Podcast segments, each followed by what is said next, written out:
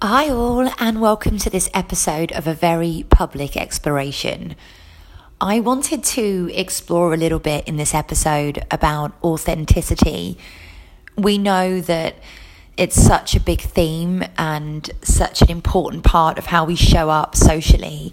We've heard so much about the fakeness of the way people show up on social media, about the photos that can take two hours to frame and post on Instagram, or the very contrived uh, approach to telling your life in a way that gives a certain impression, uh, often a false impression.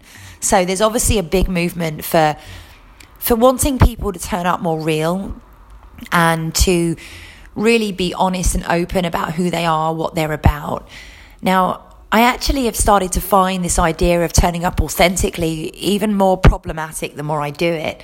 Um, we started to see people post more information about the bad days they're having. I saw this really lovely post about a guy that explained that, you know, he was just having a really bad day and he almost avoided posting a video at all, and then decided, well, that wasn't very authentic, so I'm going to post it anyway.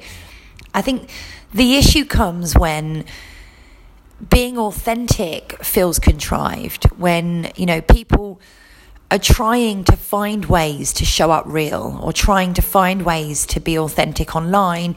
It then becomes less authentic. So it's a bit of a pickle that I think we're getting ourselves in, and something that is worth questioning in yourself. And I've definitely done that a lot lately.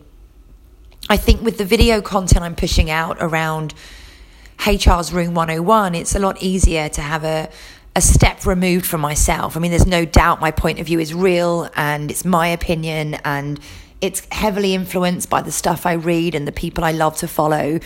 And it very much feels real, but it isn't necessarily about me. I'm, I'm obviously critiquing or commenting on a particular function and the way that function's performed. So it's really easy for that to be authentic. It's far harder when we're doing, you know, I suppose when I'm doing podcasts like this, where I'm just trying to explain how I'm feeling as I'm going through a process, or some of the videos I've I've done on just reflecting on my own career history.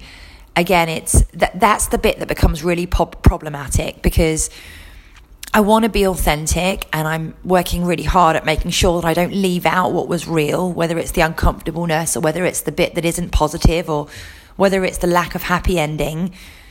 But then I kind of step back and think, well, I've still built this out into a story, into something more compelling that people might want to hear. I've still, you know, structured it in a way that it has a hero if possible, or, or has, you know, some learning that's that's deep and meaningful that we can connect with. And as soon as you're doing that, it does feel less like a real conversation, less like a story I'd tell my mate, and more like something I'd present on stage. And so I think for me personally, the fact that I don't have somebody to bounce off in a real way, that I don't have that organicness of a real conversation, makes me feel like the content is more contrived.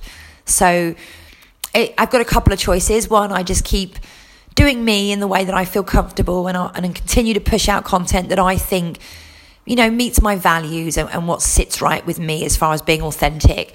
And then the other option is to start introducing other people into my content so that I can have real dialogue and I can demonstrate or showcase real connection, which is something that's so important to me. So I'm going to give that some thought. I'd love to hear from you around how you're managing that piece of authenticity and showing up real. Have you found any problems in that yet?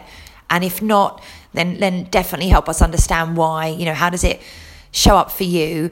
And if you are finding it problematic, it'd be really good to hear what areas you're finding difficult, or um, maybe how you might have overcome it. So definitely feedback. I'd love to learn from you. Thank you.